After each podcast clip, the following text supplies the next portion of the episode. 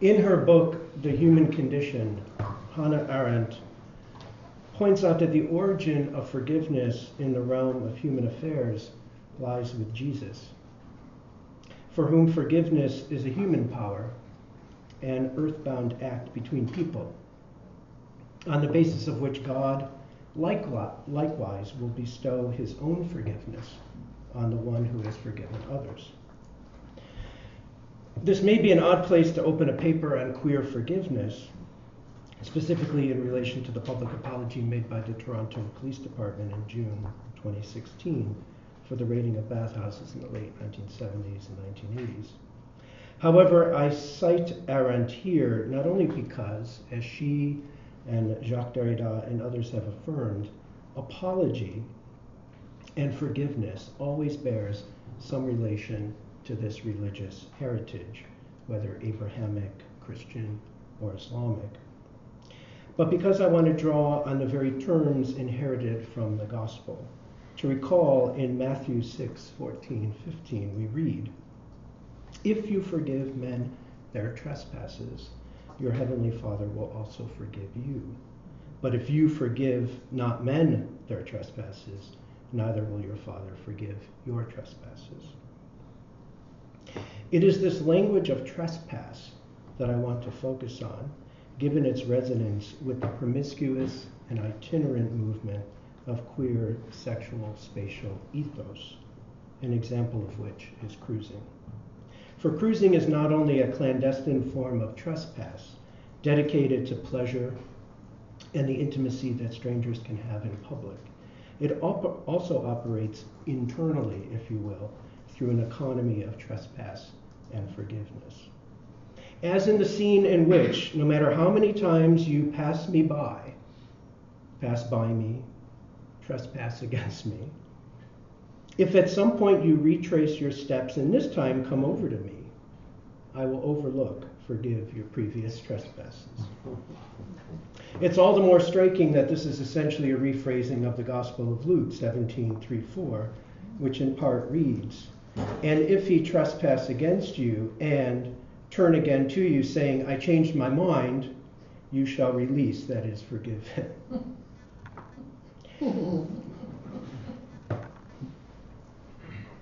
Maybe. I like it. Right. like the like like the like the hookup in cruising, forgiveness derives its power and effect from being entirely unpredictable and unexpected.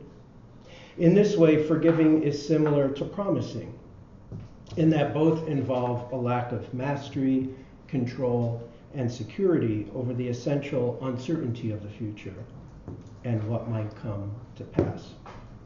Forgiving and promising interrupt ordinary historical temporality, and both are sustained by being without determined finality.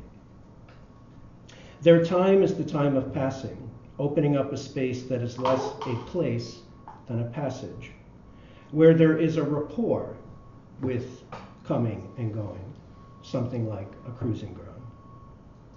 It is in this way that, as a receptivity, an affectability, a passability, we might say a trespassability, by which sense passes between, amongst, and around.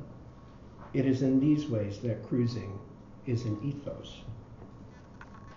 The question of the ethical and of ethics arises when this ethos of trespass is trespassed against. That is, when passing becomes trespassing, now inscribed within the legal juridical meaning of a misdeed or crime. When the police infiltrate a cruising ground in order to entrap and impose citations as the Toronto Police Department did just months after issuing its official public apology for the bathhouse raids of 30 years earlier. They not only ensnare individuals, they also destroy an ethos.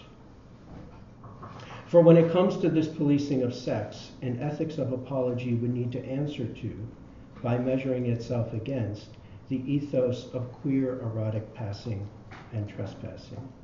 In other words, to forms of forgiveness that are heter- heterogeneous to juridical, political, judicial, and penal orders. If we understand apology to sit somewhere between law and the extrajudicial, then forgiveness sits somewhere between the extrajudicial and justice, where in both cases the extrajudicial stands here for judgment.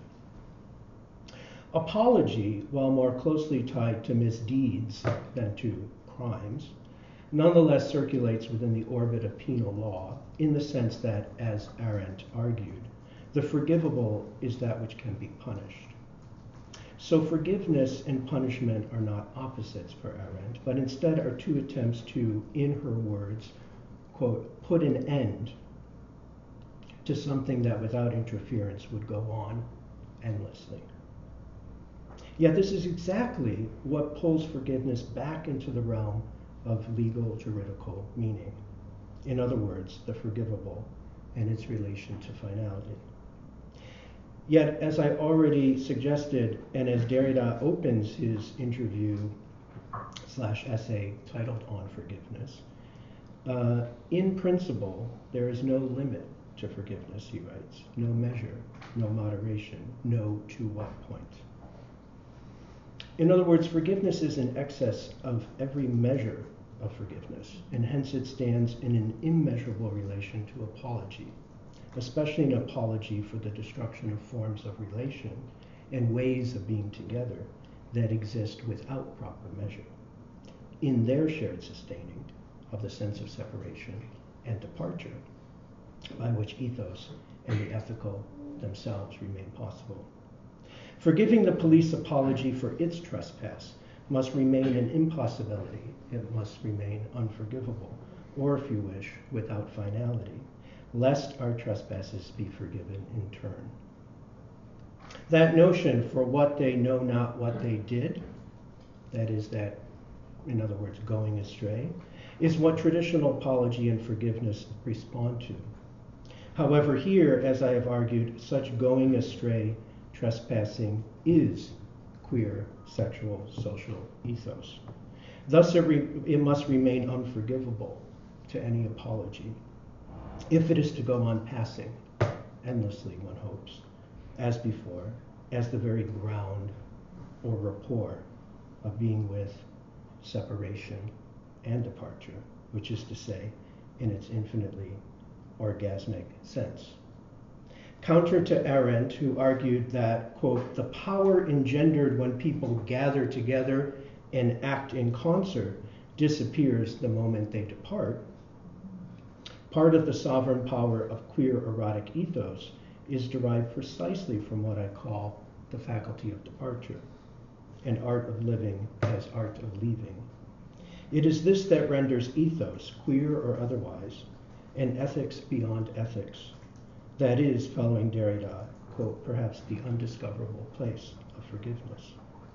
This is the sense of forgiveness exempt from meaning, from normality, from finality. It is what renders forgiveness mad. Such radical, mad, queer forgiveness renders inoperative not apology per se, but any ethics upon which it might be based, including what we're calling an ethics of apology. Thank you.